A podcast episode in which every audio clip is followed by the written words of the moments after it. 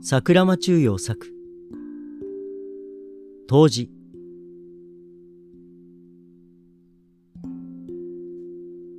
青いタイルの浴槽に浸っている。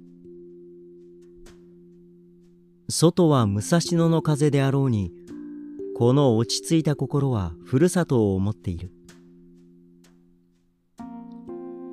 プチ。プ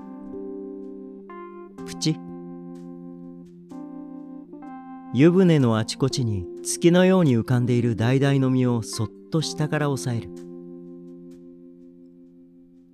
両手の指で押さえると種子は慌てて跳ねる。いい音だ。冬至。ふるさとも風であろう。プチッと跳ねた種子は私の額で弾んで湯に逃げた。私は笑いたくなった。